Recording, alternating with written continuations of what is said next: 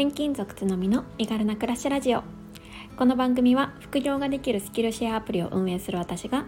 働き方だけでなく暮らしや子育てについてももっと身軽に心地よく暮らせる人を増やしたいという思いで毎日配信しています。毎朝6時に配信しているのでお気軽にフォローやコメントをいただけるととっても嬉しいです。おはようございます。5月25日木曜日です。皆様いかがお過ごしでしょうか？えこれを撮っている前日の昨日はですね子どもの初めての遠足がありました。え保育園によるのかもしれないんですけどうちの子どもたちが通っている保育園はお弁当持参なんですよね。でついに来たかという感じで、えー、頑張ってねお弁当を作りました。いやあのこれ私今在宅勤務をしてるからまだできる部分もあるんですけどこれ外に働いていて共働きとかいうご家庭って結構ハードル高いんじゃないかなって個人的には思ったんですけど皆様の地域の保育園とかどうでしょうか？で初めて子供にお弁当をねこうあのイベントごとで作ったんですけれどもすごいね喜んでくれたので、まあ、頑張ってね作った甲斐があったななんて思っています。はい、楽しんでくれるといいんですけれどもどうでしょうね？はい、えー、今日の本題なんですけれども、えー、今日はですね発信や SNS について目的はなくてもいいんじゃないかっていうような内容のお話をしたいなって思っています。えー、発信とか SNS をやっていらっしゃらない方でも何かねこううん趣味のことであったりとかいろいろなことにね置き換えて考えられるお話かなと思うのでよろしければお付き合いください。え私はですねこの発信、まあ、このスタンド FM を中心とした発信をするにおいて結構こう目的意識を重視してやっていた節があるんですよね。なんでやるんだろうみたいな ことを結構時々考えます。でやっぱり目的はないよりもあった方に越したことないよなっっていうふうにも思っていたのでなんとなくのねこう自分の中での目的っていうのを考えて今こうやって毎日発信をしているんですよね。でも今回のタイトルにあるように、えーいろいろなこう行動において何でもこう目的があればいいっていうものでもないんだなっていうことをね感じたんですよね。そのきっかけが、えー、ボイシーのトップパーソナリティの尾石晴さんの放送を、えー、今日聞きましてすごいね感じたんです。えー、尾石晴さんの「コンサマトリーに生きろ」っていう回を聞いたんですね。ちょっとこちらをベースにお話をしたいなって思っています。この回の放送お聞きした方いらっしゃいますかね、うん、ちょっと、えー、かいつまんでお話をさせていただくとそのコンサマトリーという考え方私実は知らなかったんですけれどもご存知の方いらっしゃいますか？もともと知ってたよみたいなこれはですね、えー、アメリカの社会学者のタルコット・パーソンズという方が作った造語らしいんですけれども日本語訳をすると自己充自己充足的という意味合いになるそうなんですね。どういうことかっていうと何か明確な目的があってそれをやっているわけではなくって今の楽しさ心地よさっていうことを重要視した行動のことを言うそうなんです。まあ、自己充足的と言ったりもしくは現状快楽型とも言えるみたいですね。でそれに対して、えー、いわゆる目的を重視した行動というのが道具的なという英語から、うん、来るインストゥルメンタルというような考え方らしいんですね。これがいわゆる目的をその重視した行動で未来志向型とも言えるそうです例えば発信においてうん例を挙げてみると例えばねなんでうんラジオ配信をしているんですかっていう問いに対してある人はもしかしたらそのうんインフルエンサー何万人のインフルエンサーになって自分のサービスを広めたいからこういう目的意識を持って、えー、発信活動をしていますっていう人もいるいますよね。これはその発信活動を道具と捉えているインストゥルメンタル型だと思うんですが中には目的がなくってただただ自分がこう思っていること感じていることが楽しいからやってるんだよっていう方もいると思うんですよね。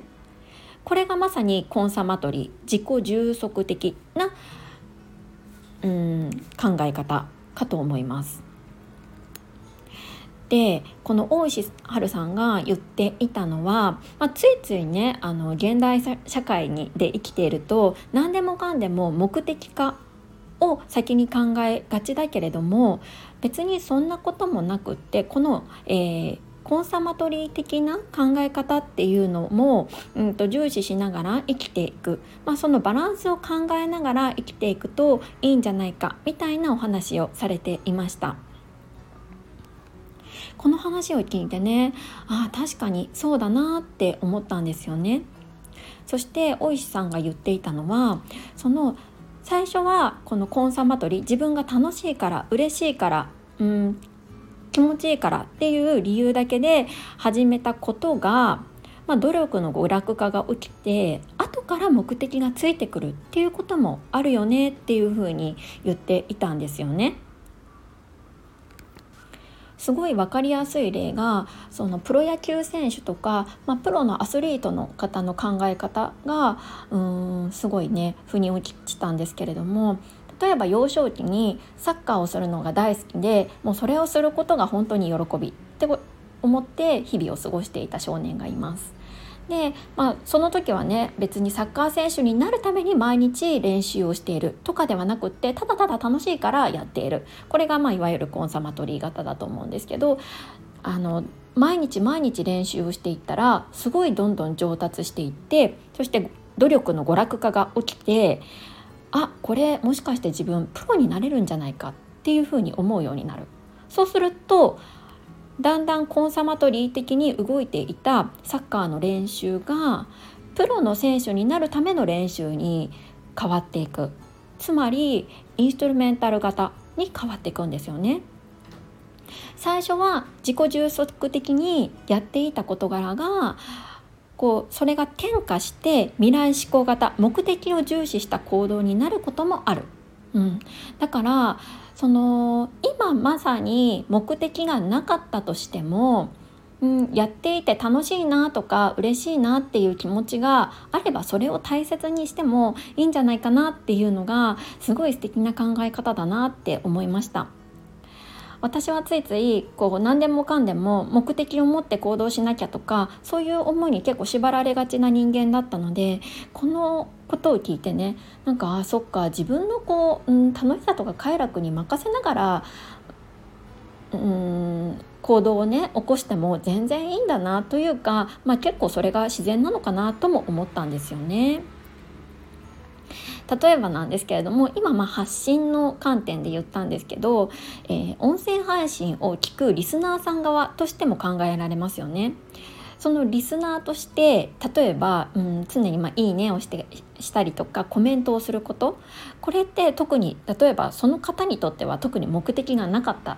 りすることというか、まあ、そのそうですね強いて言うならばその発信者さんの応援の意味があったりとか、まあ、何かね思いを伝えたいってことだけでそれで喜びを感じているっていうリスナーさんがいるとするじゃないですか。でいつもいつもそれをやってると。特にそれに大きな目的なんてない何かになりたいからそういうことをしてるわけではないただ自分がそれによって充足感を得られるからやっているっていうことがあると思うんですけどそれをね毎日やることによっていつもやることによってもしかしたら何ですかねまあわからないですけれども例えばねあのプロリスナーとかになったりとか何かねいろんなこう目的っていうのが後からついてくるとかいうこともあるんじゃないかななんて思ったんですよね。そうだから発信とかそういうことに限らずいろいろなね観点でこのコンサマトリーの思考法っていうのをこう組み入れていけると結構その自分のね生活っていうのもうん豊かになるしなんとなくこう自分でこう認めてあげられるその行動を認めてあげられるんじゃないかなって思ったのでちょっと共有をしてみました。まあ、思い返してみれば私もね何でもかんでももう目的があってやってるわけではないなとも思ったんですよね。例えばヨガとか私やるの好きなんですけれども別にヨガ講師になりたいとかヨガでねあのお金を稼いで将来何かしたいからいつも練習してるっていうわけではないんですよね。そのヨガをやってる時間であったりとかうーん心の状態が好きだからやっている特にそこには大きな目的とかなくてその時の瞬間の自分の気持ちよさとか充足感を大切にしているなって思いました。まあ、これがまさにコンサマトリー的な考え方なのかななんて思ったりしたんですけれども皆さんにとってのコンサマトリーな行動何かありますか？きっと、えー、ご自身のね生活の中で振り返ってみると何かしらあると思うのでこの機会に振り返ってみてはいかがでしょうかそしてこれって何の意味があるんだ何の目的でやってるんだろうっていうことに対しては今別にそれが見いだせなくても OK ってしてもいいんじゃないかなって思うんですよね。それが楽しくってその時間が自分の中で充実しているものであったらもうそれだけで意味があるしコンサマトリー的な考え方なんだなっていうふうに思いましたよろしければどなたかのご参考になったらとっても嬉しいですえー、本編は以上になります。ここまで聞いてくださって本当にありがとうございます。放送に何かしらいいなって思う点があったりとかコメントがあったらお気軽にお寄せください。どうぞよろしくお願いします。はい、ここからはコメント返しをさせていただきます。え、110回目の放送「理想の未来を考えたら今すべきことが見えてきた話」に3名の方からコメントをいただいています。ゆうずきさん、こいちゃん、ちかさんです。えー、この放送ではまさにね、えーと、私のちょっと配信の目的みたいなことをもう一度、えー、考えてみたよっていうお話になります。そうなんか今日こんな話をした上で みたいな感じなんですけど一応ねあの私の中での目的今うん暫定的な目的みたいなところをお話しした回になります。えー、ゆうずきさんです。つのみさんおはようございます。撮り直し配信お疲れ様でした。あそうそうこれがですねあの私ちょっと、えー、予約配信じゃなくて即時配信にしてしまったんですよね。でそれでなんとなくこうもやっとしてやっぱりもう一回撮り直そうっていうことで撮り直し配信をしたよっていうお話をちょっとコメントであの入れていただいてますね。ありがとうございます。10年後夢が溢れてていいですね。私は理想の時を過ごしています。30代から40代は子育て。子供が成長するにつれ悩みは変化します。子育て中は周りに働くお母さんがいなくてみんな家にいたのでご近所の友人たちに助けてもらいながらの子育てでした。50代になると介護が続きます。かなり大変。そして60代理想の生活。決してスタイルもいいとは言えない。美人でもない私が大切にしているのは品のある人になるため毎日楽しく過ごしているのです。言葉や仕草に大切にしています。ということでゆうずきさんありがとうございます。いやあのゆうずきさんだからあのお伝えできるコメントなんだろうなというふうにすっごい心に染みました。30代から40代は子育てでしかもね子育てと一つ言葉とっても子どものね本当にうん成長過程によって悩みもきっと変わりますよね。そうそして、えー、やっぱり周りに働くお母さんがいなくてでご近所の方々に助けてもらいながらやっていたっていうこと素敵ですね。そしてその後は介護。いやこれ本当にまさにそうですよね。ここの部分ねあの私のまさにあの親世代が今直面している課題になっているのかななんて思います、ね、これもすごい大変ですよね。そして今は理想の生活を手に入れられているということでこれは本当にそう思えることっていうのが素晴らしいですしうんもう本当にゆずきさんの努力があってからこそあったからこそだなっていうふうに本当に思いました。そして品のある人になりたいということをあの付け加えていただいてますけれどももうねコメントからゆずきさんの品性とっても伝わっています。きっと素敵な方なんだろうなというふうにお見受けしています。これからもね理想の生活を、えー、ゆずきさんの幸せが感じられる毎日を送っていただきたいなって思いました。コメントありがとうございます。はい続いてこいちゃんです。つのみさんおはようございます。取り直そうと判断されたことすごいなと思いました。まあいいかとよしやるぞだと10回積み重ねた時の差はすごく大きいんだろうなと考えながら聞きました。自分自分の目指すところをしっかり考えて着実にステップアップされている姿に刺激を受けています。毎朝の配信楽しみにしています。ということでこいちゃんありがとうございます。いやなんかあのほとんどの場合がですね私まあいいかってなることが多いんですけれども、まあ、ちょっとその毎朝6時に固定配信やりますって数日前に言った手前ちょっとなんかねあの ちょっと出花をくじかれた感もあったのでちょっとね取り直ししようかなっていうふうにあの思ったんですよね。うん、でなんかこの回ではすごいなんかちょっと本当何て言うんですかねまるで何でもうまくいっているような気取った感じでなんか聞こえちゃってるような気がしていてそれでその次の回でねまたの話をしているんですけれどもいやなんかステップアップねしているのかどうかっていったところなんですよね。うん、もしかしたらちょっとねあのよく見せすぎちゃってるのかななんていう風にもちょっと反省しました。こいちゃんでもあの本当に楽しみにしていただいてるっていうことでとっても嬉しいです。ありがとうございます。はい、続いてちかさんです。つのみさんこんにちは。最後の方にお話しされていた働くことの枠組み。お金を生み出すことだけが仕事じゃない。という言葉が響きました。私は専業主婦として暮らしてきた中でお金は生み出していないけど私なりの形で社会に何かしら還元できていることもあるのでは？と考えたことがあるのですがこれは私から私の口から話してもいいものか？と躊躇していたことがあります。でもつのみさんがはっきり言ってくださって勇気もらいました。ありがとうございます。ということでちかさんありがとうございますそうこのね働くことの枠組みについてちょっとここでね少し触れさせていただいたんですよね。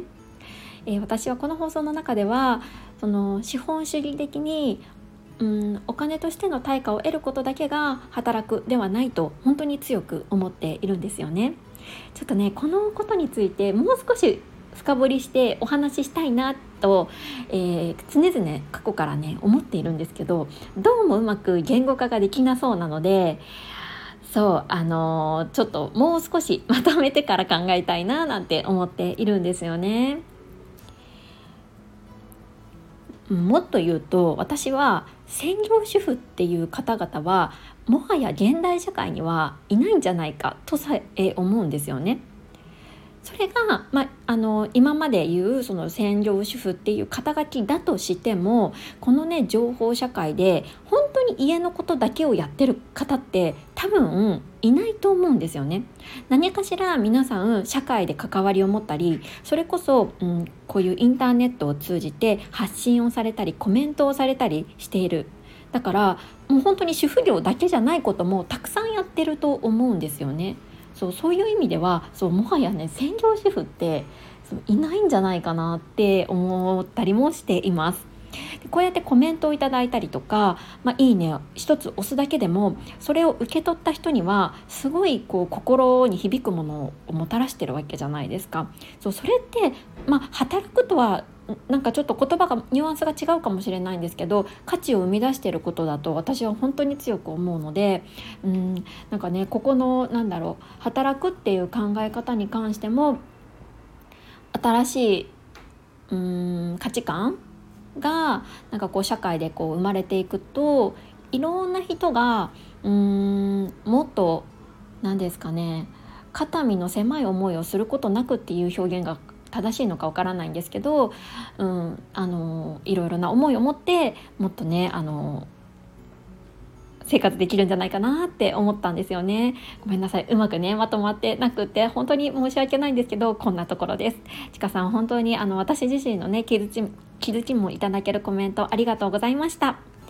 はい、えー、今日も長くなってしまいましたが今日はここまでのコメント返しにさせていただきたいなと思っています。ここまで聞いてくださった皆さんいつも本当にありがとうございます。素敵な一日をお過ごしください。それではまた明日。